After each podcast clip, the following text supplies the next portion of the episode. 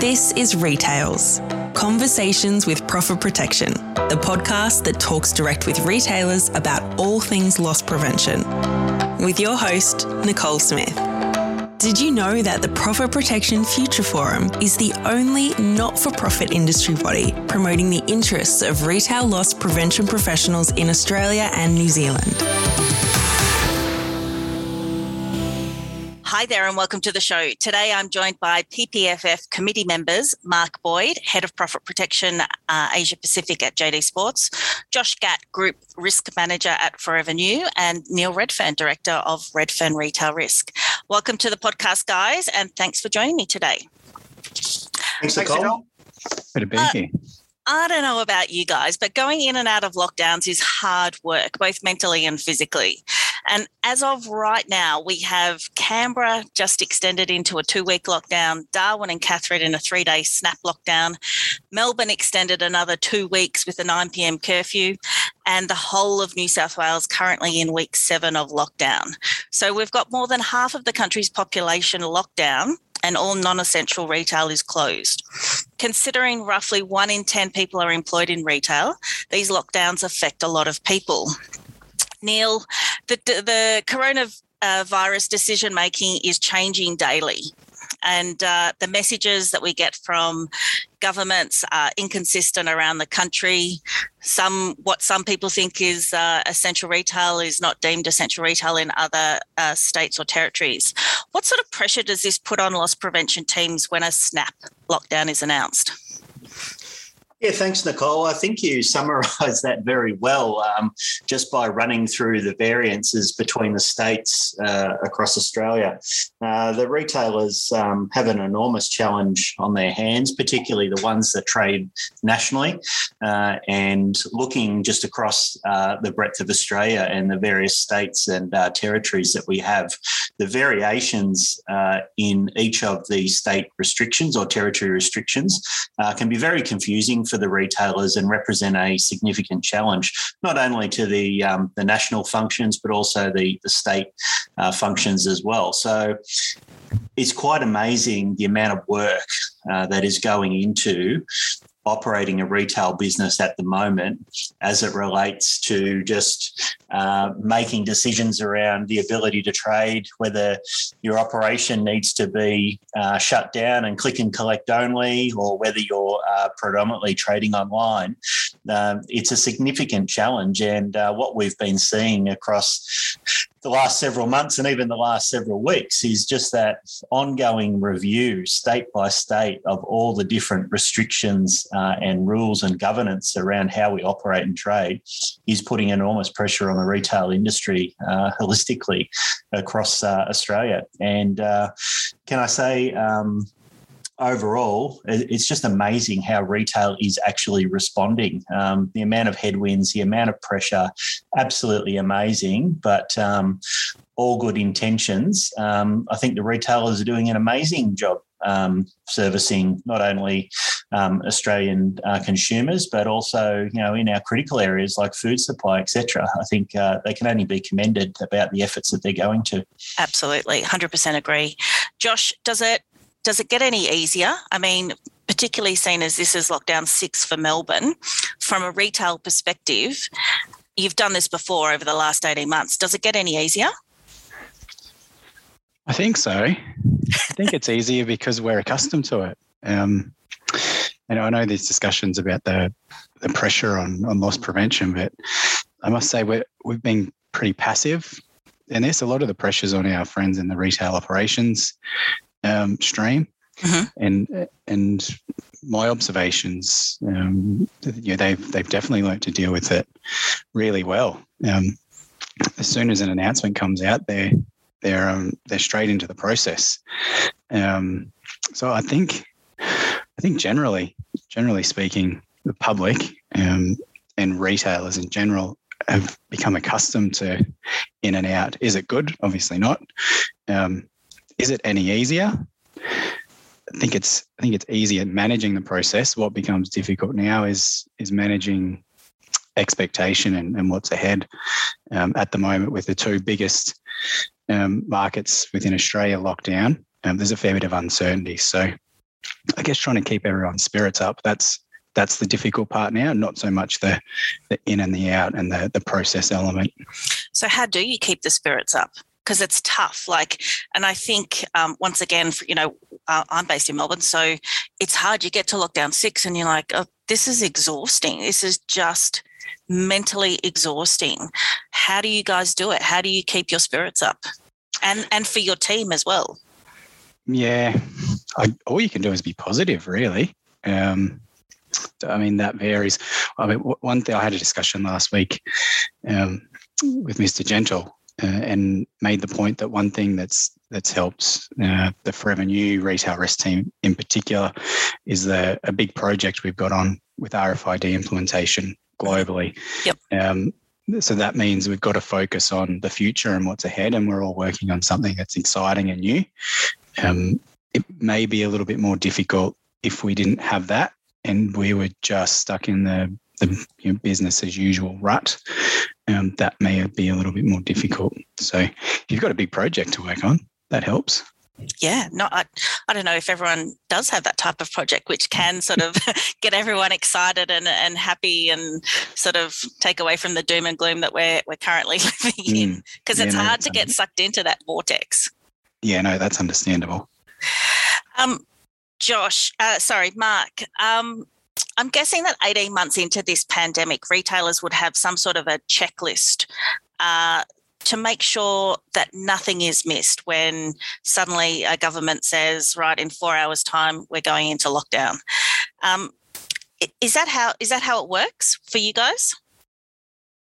Yeah, pretty much. Um, you know, as, as, the guys have already sort of said, um, they're pretty used to it now in Victoria, and we've learned a lot from uh, from the Victorian lockdowns, which is where we sort of honed most of it. And obviously, you know, the advantages of being a sort of global business such as ours, we learned a lot from the UK lockdowns as well. So we're able to share from from them their best practices and some of the checklists and some of the sort of safety stuff that they did and then we obviously localized that here in line with um, you know government directions and you know statewide directions and it sort of implemented that really, which then rolled out across the whole region. So we were quite lucky in that respect that um, we learned from you know uh, overseas lockdowns um, on, how to sort of put the checklists and stuff together. So yeah, as you know, Josh has said, it's pretty pretty well rehearsed now. Um, as soon as something's announced, you, you, you sort of implement it straight away, and and the teams now certainly are um,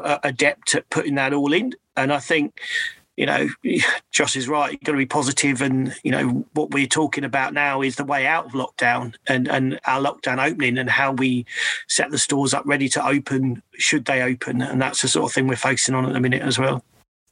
Neil, we're seeing a lot of uh, states and uh, and uh, territories with Canberra being extended, their lockdowns being extended. Um, what tasks need to be taken into consideration for loss prevention when these types of things happen? Yeah, thanks, Nicole. Um, look, it it really does vary um, across the nation, as I indicated. Every every state and territory has um, different um, considerations that need to be put into play. And depending on what actually uh, physically transpires in regards to the retailer and its trading position, um, obviously varies across um, retail. So there'll be environments that are fully closed. There'll be environments that are moving to a more of a click and collect or a curbside pickup scenario um, within car park environments, etc.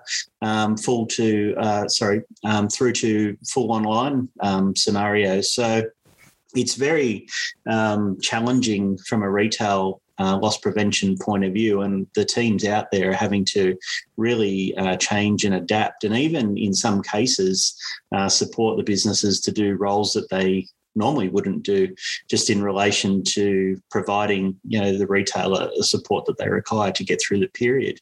But it is different uh, from what I've been observing. Uh, crime uh, has certainly changed and evolved. Um, while we're seeing uh, reductions in bricks and mortar uh, theft related losses, depending on the retailer that you're exposed to. Um, there are other areas like online that are uh, increasing in activity as um, uh, more crime moves to that online environment where there's accessibility and not only accessibility locally, but also internationally, um, because we are in a global pandemic and everybody's hurting broadly, you know, across the world, not only just in Australia. So um, we are seeing um, different forms and variations of frauds coming from other countries. And uh, as a retailer, this whole risk landscape uh, is ever evolving, and we, we need to um, really keep an eye very closely on every part of the business and what's happening from a loss prevention point of view. So there really just is no status quo at the moment.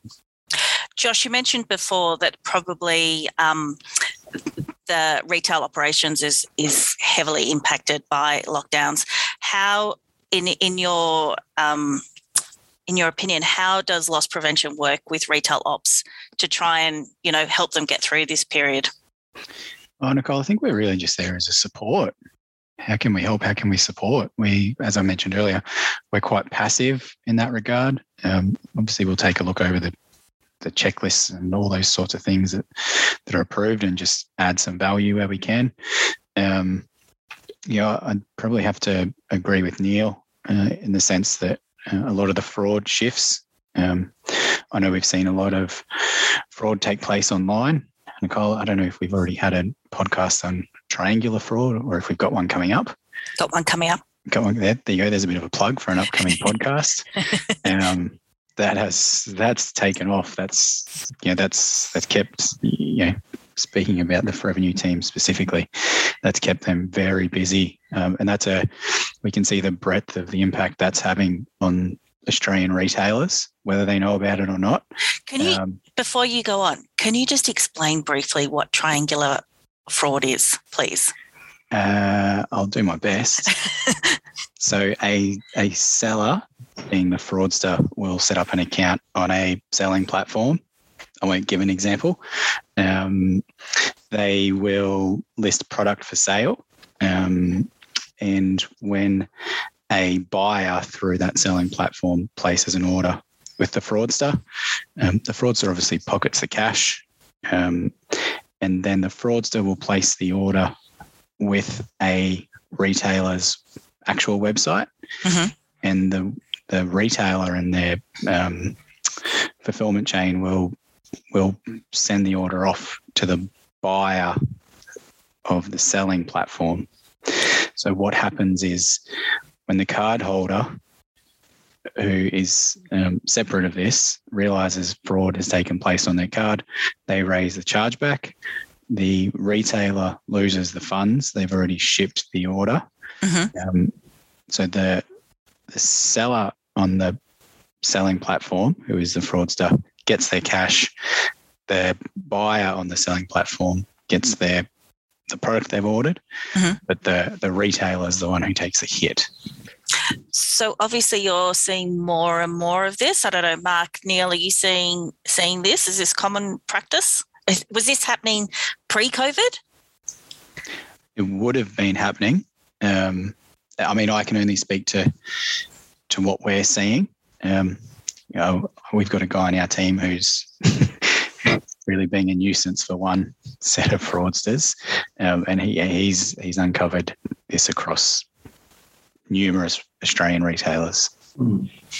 Mark, it's, a, it's a it's a it's a problem that if you look at it so far, it well exceeds a million dollars just with this one group. Wow. Mark, are you saying the same thing? Um, not at the moment. I'm not saying it's not happening. It may well be, but um, talking to my multi-channel profit protection colleagues in the UK, they they they are aware of it and they do look out for it. And yes, yeah, it does happen. Uh, certainly in Europe as well. It's very big across across Europe and the UK. Um, but our Australian website, as far as I know, fingers crossed, um, hasn't had anything as far as I, as far as I know. What about you, Neil? You're uh, you're a committee member on the Australian Online Fraud Forum. Is there much talk going on about this? It's certainly a topic that's not, I wouldn't say it's new. Um, it, it's certainly an offence methodology that's that's been out there and, and one that I've been um, uh, conscious of uh, for a period of time. But I think it's if, if I just look at this example, what Josh is talking about, I think it's it's like anything. When there's a particular focus in an area and you you become more heavily involved um, in online fraud management, and you just start looking at numerous ways that offenders are attacking your business, and and COVID has really brought this out. There's a lot more resource in the online fraud space now. We're looking across. Um, different attack vectors that are influencing organizations. Um, there's a lot of um, industry forums and understanding. I think people are just becoming a lot more educated.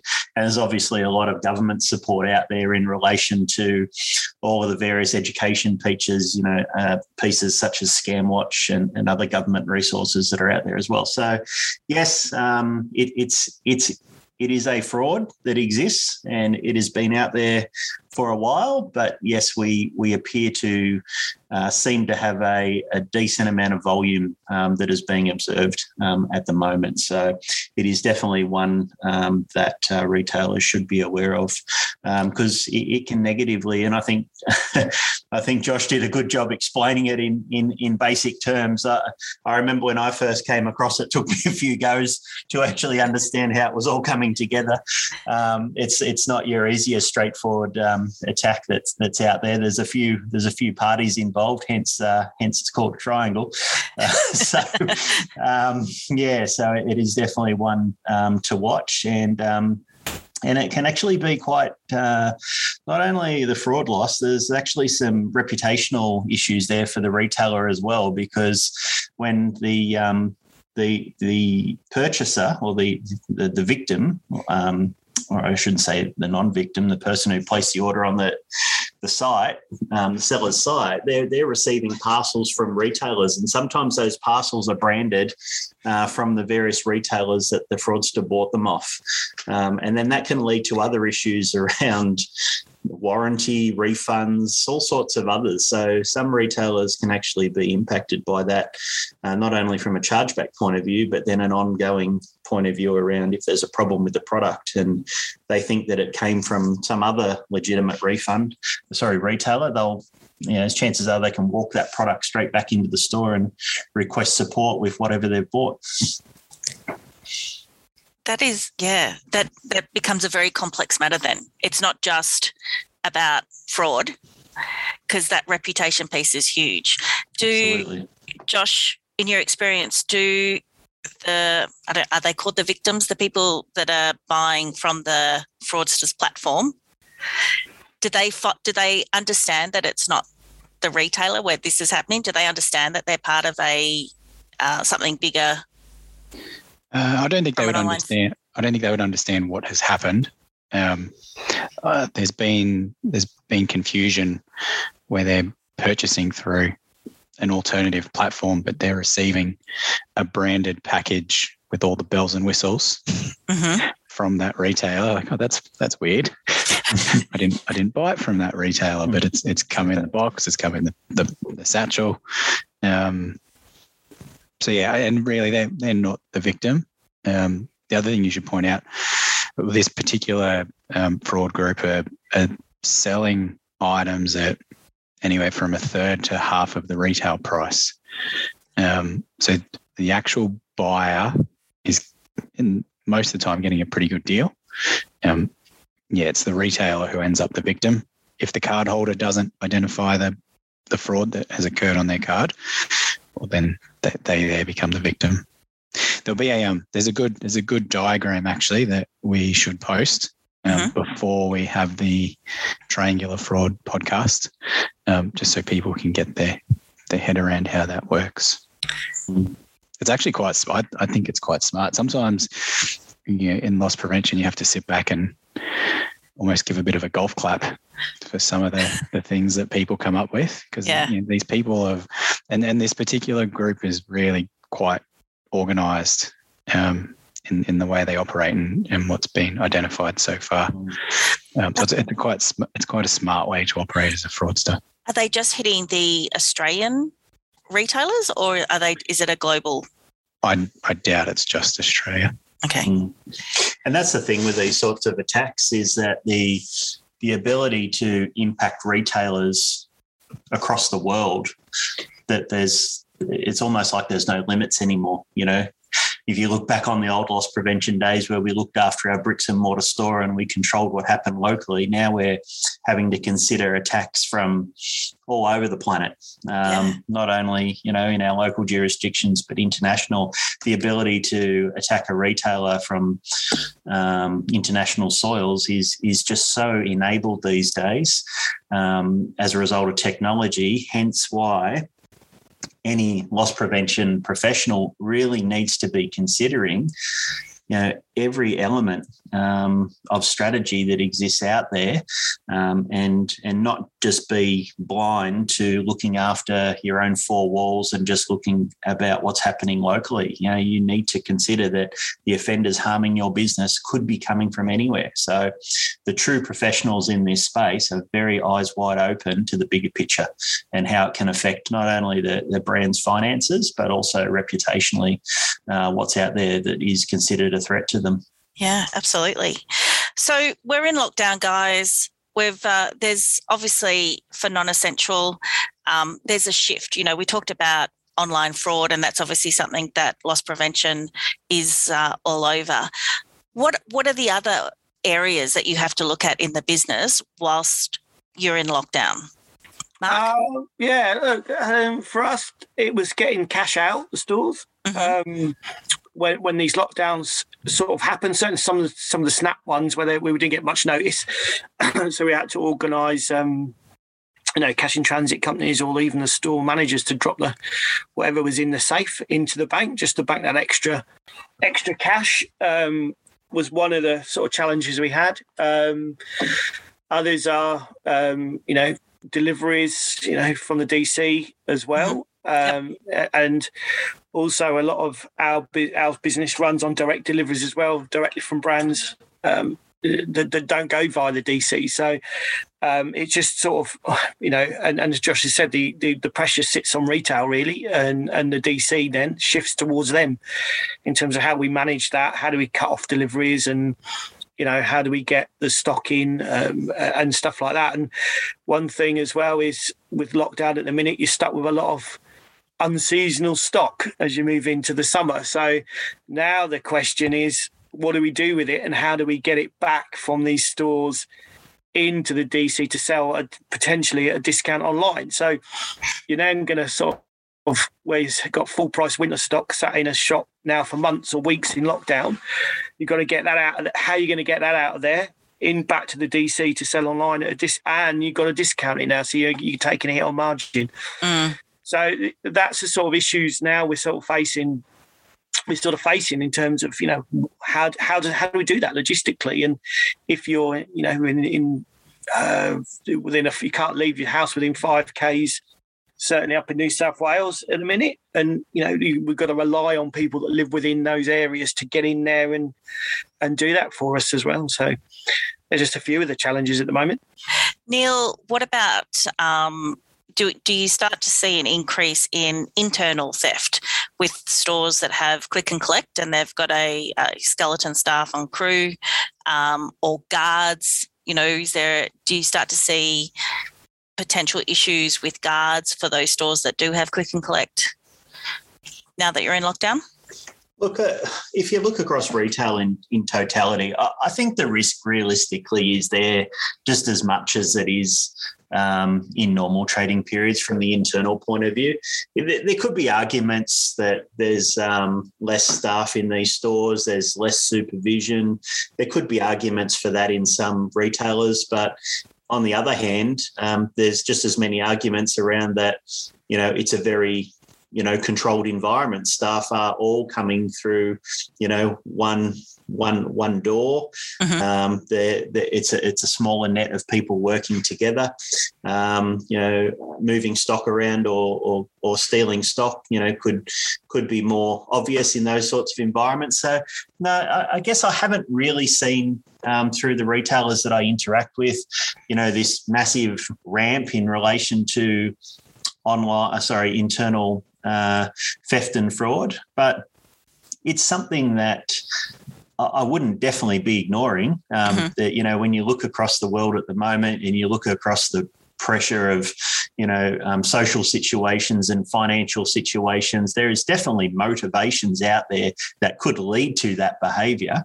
Yep. Um, so you know but I, I would regardless at the moment whether we're you know fully trading partially trading only trading online i would not i would not be treating it any differently. I'd be be keeping an eye on just about everything for any trading environment because the potential is always there mm. um, for um, for losses or significant losses in those periods.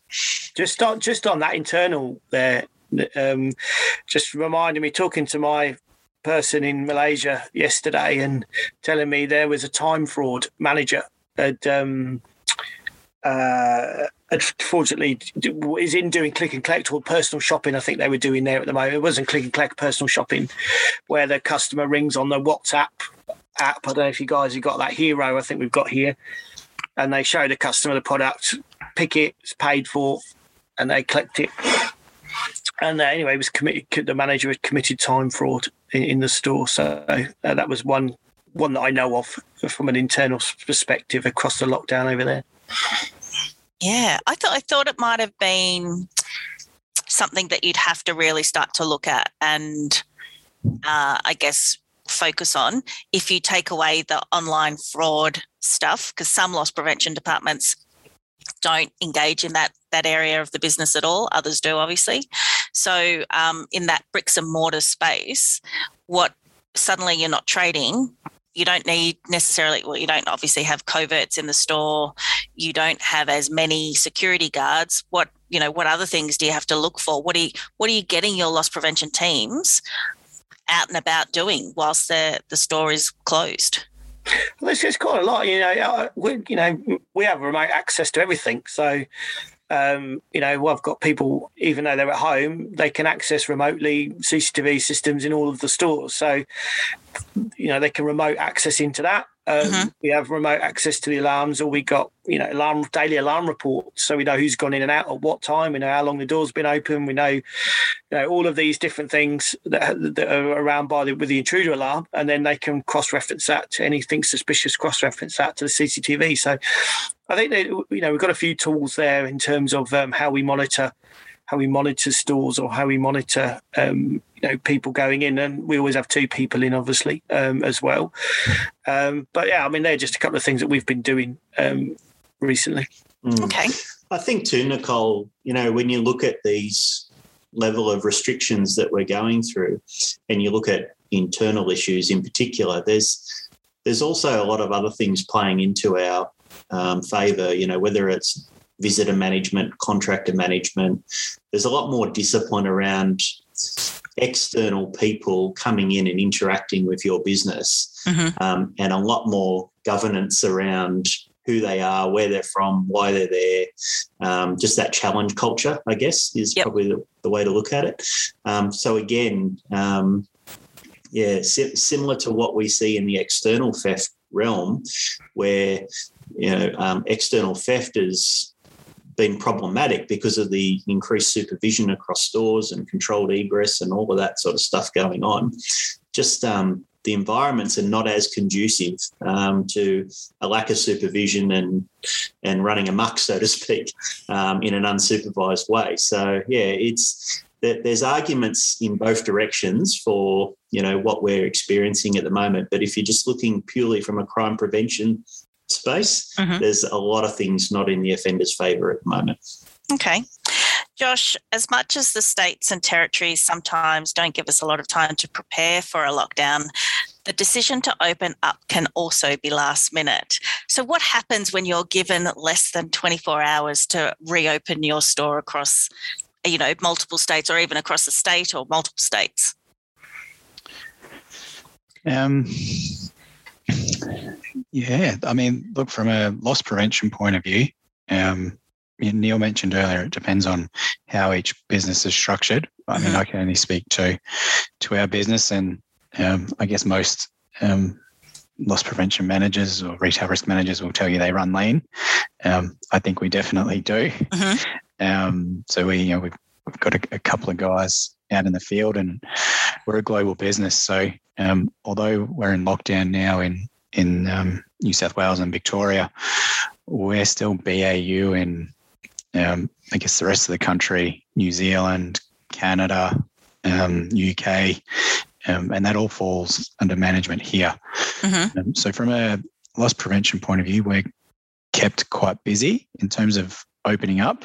You know, I probably have to revert back to my previous comments that uh, for us, a lot of it falls to retail operations and how we can support there.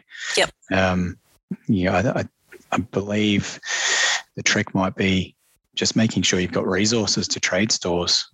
Um, yeah, that's because that's, that's, that's, that's the, the hard thing part. because at the moment you go okay we don't need to roster as many people on whether it be in the store whether it be your coverts whether it be um, uniform security and then all of a sudden we get an announcement that oh by the way tomorrow retail can open back up. Eh, eh, eh, you know you've got to move pretty quickly to get everyone back on board and making sure that they're focused and ready to go.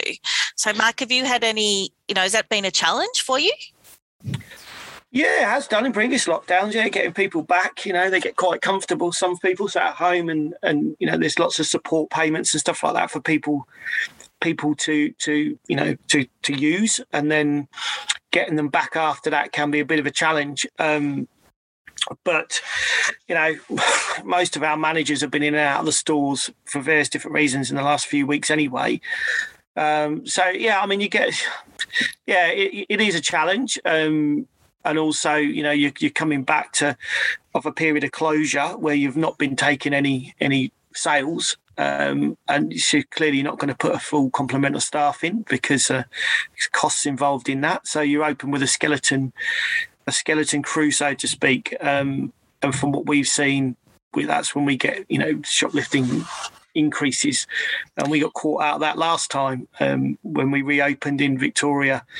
We got smashed in a few stores straight away. Um, after that, I don't think people thought that you know we would reopen and i don't think people thought that people would actually go out to the shops whereas i know my local um, centre is chadstone and it was jam packed. Like literally the day they reopened the doors, the centre was jam packed full of people.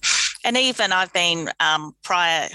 I don't even know what lockdown we're in now. Five, in between five and six, when we had an eight-day break, uh, I'd been in Highpoint and uh, Chadstone. Like it was busy in those centres.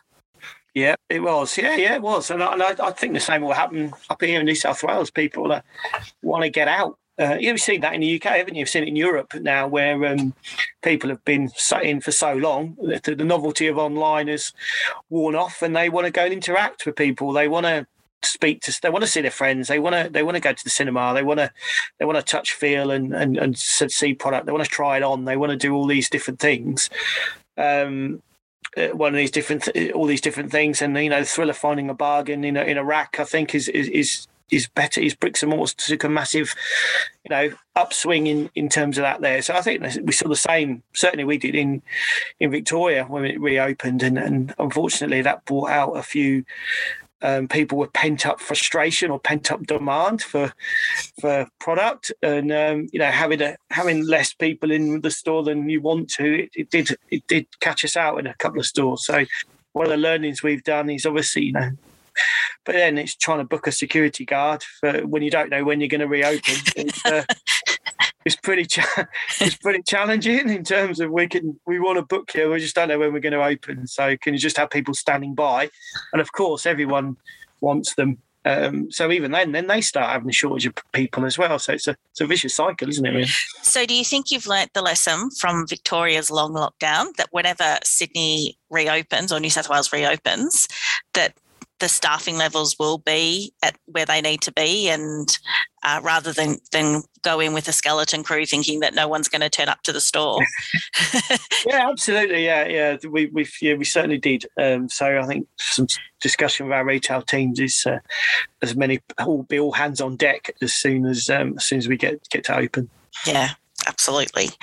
Um, guys, sadly, it looks like our mates in the Northern Hemisphere might uh, go back into lockdown. So, do you have any tips and tricks for other loss prevention professionals around the world that, you know, as they go into a Northern Hemisphere winter, they may um, be in the same situation that we're in now? So, I'll start with you, Neil. Yeah, thanks, Nicole. Um, I think Josh um, indicated that um, for those who have been in this space for a while, it's fairly repetitive at the moment in relation to you know the rollout of policies and procedures, etc. I think we've got a checklist and a checklist and a checklist for everything, mm-hmm. and then another checklist for that checklist. Um, so there's there's a lot of discipline out there at the moment in relation to um, business obligations in relation to COVID compliance, and I think that it, broadly everyone's you know really doing that well now, and it's yep. it's a it's a very um, tested path.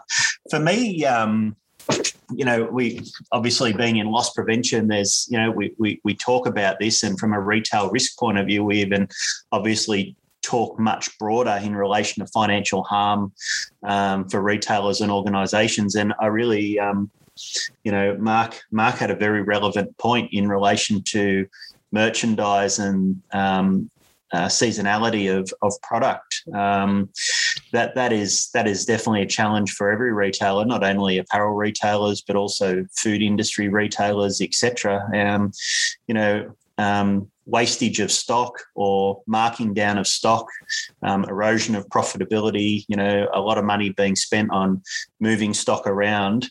Um, is going to be a significant financial challenge for all retailers around the world as they come in and out of lockdown, miss sales opportunities, try to recover sales opportunities, um, have delays in their supply chains, in their productions, try to f- forecast ahead.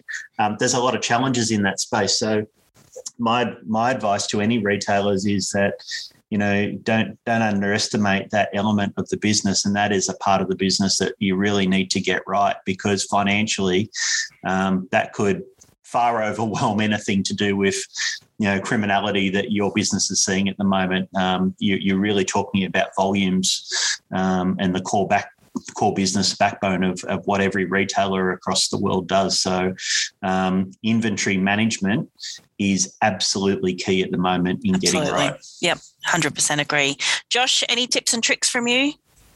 No, I, I, I think what Neil just said is spot on. Um, I mean, I'll, I'll come to probably with my one um, tip. Um, but yeah, one of the um, things that happened in the last lockdown is I had the opportunity to um, to pick up responsibility of our international third party logistics partnerships. Mm-hmm. Um, and it, it, what Neil was just talking to is spot on, um, where you're moving you're moving product into markets to ultimately sell it um, through any one of your retail streams, but um, you can't trade it and it gets stuck. Um, and the amount of cost that, that comes with that is is massive. I remember saying to someone towards the end of last year, you know, you should be buying shares of Catch and that buying shares with Catch of the Day or TK Maxx or any one of those businesses that um, that can snap up um, obsolete stock or aged inventory mm-hmm. and sell it through their platforms. Because yeah, I think Neil's just nailed a, a, massive problem there that doesn't directly sit within the loss prevention remit, um, but something to be to be mindful of. Um, yeah, my tip, Nicole, is is probably not skill related. Is is just keep a positive mindset and focus on what you can control.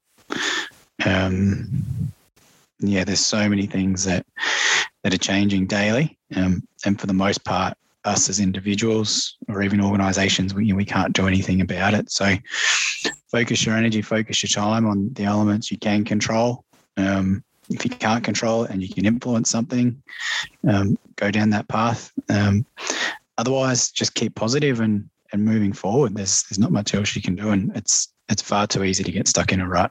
Otherwise. Yeah, absolutely. Mark, what's your tip? Tip or trick? Uh, no, I think you know the, the guys have put it spot on. Um, you know, inventory issues, um, distribution, I think, is a key thing seeing a lot of that if you read the news in the UK where shortages are here, there, and everywhere because there's not enough lorry drivers to drive things around and stuff like that. So I think um, uh, I think they're the they're the key things. And again, engaging with your team as well, I guess, um, as well, making sure your team are um, engaged and you're talking to them daily or weekly, and and you're doing sort of trying to do some fun things with those guys, even if it's on on Zoom. I think that's the thing. Keep your morale up, positivity, as Josh has Josh has said a few times. So I think I think that's uh, would be my tips. Yeah, Great advice, guys. Thank you. So, we have reached the final countdown, the last three questions. I will start with you, Josh. What were the positives that came out of 2020, lockdown 2020 for you? Hang on, lockdown 2020, 21 for you. You've gone through six with me, so. um, so, in a professional sense, I mentioned earlier, we had our RFID implementation signed off, so that's well and truly underway, and that that's some some massive changes for, for the business, um, and particularly the the loss prevention team and how they operate. Um, with doing away with stock takes is unbelievable. I think that's what the team is so excited about. That's the that's the excitement factor for them. Mm-hmm. Um, and on a personal note, uh, my partner and I welcomed uh, our first little child into the world, little yeah, Willow. Um, fantastic. So that's that's that's a very learning. that's a big positive for you. Yeah, I've learned that I'm I'm not as patient as I thought I was. Are you sleep deprived? No, no, I'm getting plenty of sleep. I'm just yeah, I've just realised I'm I'm not as patient as I thought I was. my my partner's doing an outstanding job. Mark, what were the positives that have come out of uh, lockdowns for you? Uh, God, you're, um, you're, whole, you're homeschooling, aren't you? It can't be positive. Yeah, yeah. I, I, I, think they're teaching me stuff, to be honest. Um, I'm learning all sorts of stuff through homeschooling. I've got to say, I, I did actually yesterday. Uh, did some craft with my my seven year old son and, and, made a wind a paper windmill. Uh, that was that was quite Cute. good. Um, but I, I, have bought a drone actually, um, and I, have been I've been flying. I started flying it in my back garden and to, to, to do that. So I, have sort of got into that at the moment in terms of um, flying that around. So I'm gonna I'm gonna sort of just do a bit of sort of drone photography type flying thing. Oh, that's cool. Yeah, it is quite cool actually. But, um, there you go. That, that was one of the, one of the, my highlights. Oh my! And my daughter broke a collarbone on Friday the thirteenth. So um, oh. that, was, that, was, another highlight that will forever a, stick in our our memories. Is that a highlight or a low light for her? Yeah, it was a bit of a low light. You know. Low light of it. But anyway, you'll never go. forget it though. no, no. Well, that's that, that's the thing. No, every Friday the thirteenth now that'll be uh, celebrated. I think. and Neil, what are some of the uh, highlights that have come out for you for from lockdown 20, 2021? Yeah, it's um, it's certainly been a challenge, but at the same time, it's been um, quite inspiring and interesting at the same time. Never in the history of uh, my work experience have we had a need to interact with so many different internal business functions and build relationships between those business functions. I, I think um, retailers yeah, are really at the pointy end of the operations. Um, you know, there is so much diligence going on at the moment across all types of retail um, settings um, where there, you know, the amount of discipline that is out there at the moment to get things right is um, extremely high. Uh, and the retailers have got to be commended on what they're doing across every every sector of retail in relation to how they're continuing um, to service the customer and look at new innovative ways to to service the customer and, and drive their brands. It's really shown us how agile retail can be. Um, I'm so proud of all the people that I work with and how they've been able to adapt to different situations, continue to do their roles, whether it be from you know their lounge rooms or um, you know in in in various restricted states. Um, is is just amazing how we've just continued to go forward. Um, so it's a massive congratulations out there to everybody who's you know doing it tough in the retail industry or doing very well in the retail industry at the moment because there is you know two different sides of the fence at the moment, depending which retailer you work in. But um, overall, um, you know, particularly what I see in Australia, um, you, you, couldn't be prouder of what everybody's doing in relation to getting on with and, and running their businesses in very difficult circumstances. I 100% agree with you, but also I was hoping that you were going to say one of the positives was your gorgeous new puppy dog. Oh yes, you- I had a, I have a new child as well, similar to Josh. yes, Charlie uh, was welcomed into the family about six months ago as a nice uh, cavoodle for people who are into dogs. They'll know exactly what I'm talking about. hey, Josh, what new talent did you acquire during lockdown 2020 and 2021, Um, apart from fatherhood? yeah. Um, I mentioned earlier, I- was given the opportunity um, to pick up the responsibility for our international third party logistics contracts and partnerships. Um, Mhm. So that has been an absolute um, learning curve, particularly in the markets where um, where we've had lockdown and you've got to manage that ebb and flow of stock and yeah, there's a there's a whole lot of pressure that comes with that final mile delivery. That's it's been a big learning, particularly um, you know with with organisations where we don't have uh, full control. Um, and, you know, we've we've got to influence an outcome there. Yeah, that, that that would be it, a, a whole different skill set. Fantastic. And Mark, as a uh, a drone pilot now, any other skills that you've acquired? Um, no, I think I think you know I've picked up a couple of extra countries. I think just to support Indonesia and Israel. Um, so it's just been sort of talking to those suppliers and and some um, guys over there in terms of um, you know from a from a stores and um, area and product and um, setting up perspective. So that's been that's been very interesting. So uh, I guess broadening my international horizons has been uh, has been quite interesting. Fantastic. And Neil, what's your new skill? uh, getting better at the mute button as a starting point, um, even though there's been a couple of awkward pauses in this section. Um, yeah. That's okay. We can get Nicholas to, to edit those out. Thank you. You can just uh, cut a few frames out there for me, mate. That'd be most appreciated. um, yeah, look, um, just I- think the skill, you know, from a positive point of view and a personal point of view, is just about trying to get the balance right. Like, I I don't think I've ever worked so hard in my life over the last two years. It's just been so intense, and you know the the amount of expectation and and the hours that we're all putting in is nothing short of amazing. And I think because you're at home and everything's so accessible, you're just very hard to find the off switch sometimes. Um, You and I talk regularly about how we've never been busier. yeah, absolutely. I've never been in so many meetings. I've never been No. like just been going from one thing to another to another. And you're right. Like suddenly where I would normally finish at five o'clock at night and then all of a sudden at eight o'clock I go, Oh, I should have done that yeah, task and I'll just do it now. And everything's an emergency. I don't know if everyone else is sensing that, but in my world, everything's an emergency. Uh, there's no uh, low level tasks anymore, um, outside of sending the odd um, dog photo to you, Nicole, on uh, Messenger. um, but outside of that, um, yeah, look, uh, I think personal growth um, has been something. The last two years is just something that we've never. Yeah, you could just never replicate from a personal learning and growth point of view.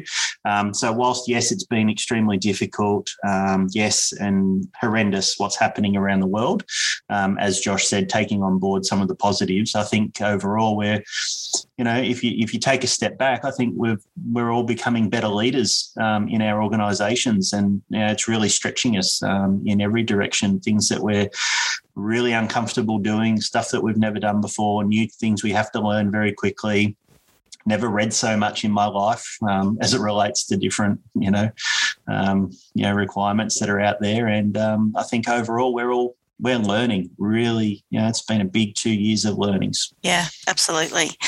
And lastly, guys, I want you to get your crystal balls out and tell me we're going to play lockdown lotto.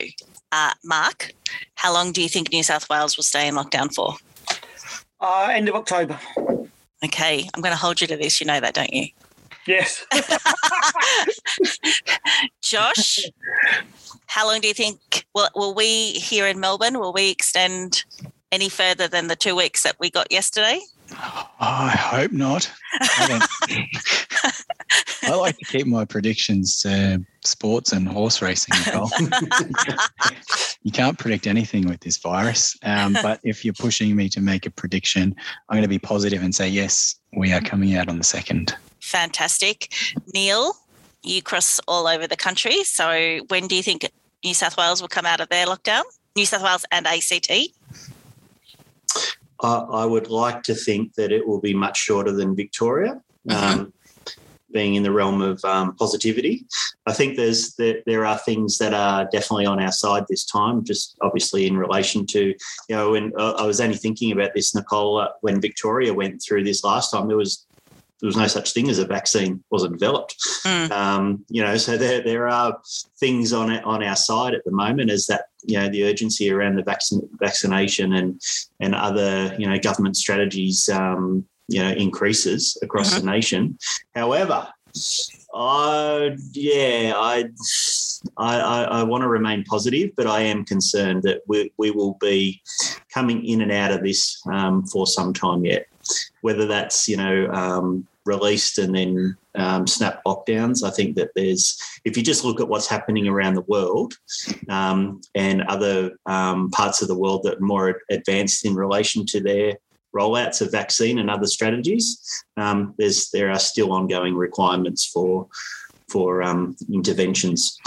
So you know, you're not allowed to say the V word, remember? no, no, no. Speaking, speaking of of snap lockdowns because I think this this uh, phrase has been caught, termed by or coined by uh, the Australian media or Australian politicians because I don't hear this overseas, but. Um, Northern Territory yesterday went into, or sorry, Darwin and Katherine went into a three day snappy. Do we think it's going to last any longer? I haven't seen the figures today. I, I, honestly, I really hope not, because that that parts of those parts of Australia can be very challenging as far as support goes um, and the ability to deal with things. So I really do hope that it is a very short term thing and, and the limited exposure up there affecting those parts of Australia and particularly some of those remote communities. That's mm. the last, absolute last thing we need is you know, uh, such a, a, hideous virus um, disease to get into those communities. It'd just be devastating for Australia. Yeah, absolutely. I think it's only going to be a three day, hopefully for them. Hopefully. Yeah. Hopefully. I did say that about Canberra too, but, um, you know, they got extended yesterday, two weeks. So uh, who knows what's going on. Um, guys, thank you so much for your time today. It is a little bit crazy here in Australia at the moment, and uh, you've. Uh, I appreciate that you've given up your time because I know that you're uh, three very busy men given uh, the circumstances in the country at the moment. So, really appreciate it. Uh, if you'd like to get in touch with uh, Neil, Josh, or Mark, you can find them on LinkedIn or you can email them at info at profitprotection.co and we'll put all the guys' contact details in the show notes. You can subscribe to this weekly podcast via iTunes, Google Podcasts, and Spotify. And there's a link to download episodes and show notes on the PPFF website. This podcast is proudly brought to you by the Profit Protection Future Forum. It is written by myself, Nicole Smith, and produced by Nicholas Lauby. We will be back next week to keep talking all things profit protection. Thanks for listening to Retails Conversations with Profit Protection. If you like what you hear, make sure you subscribe via iTunes, Google Podcasts, or Spotify. If you want to find out more about the Profit Protection Future Forum, head to profitprotection.co or find us on LinkedIn. Drop us a message on info at profitprotection.co with feedback on our show.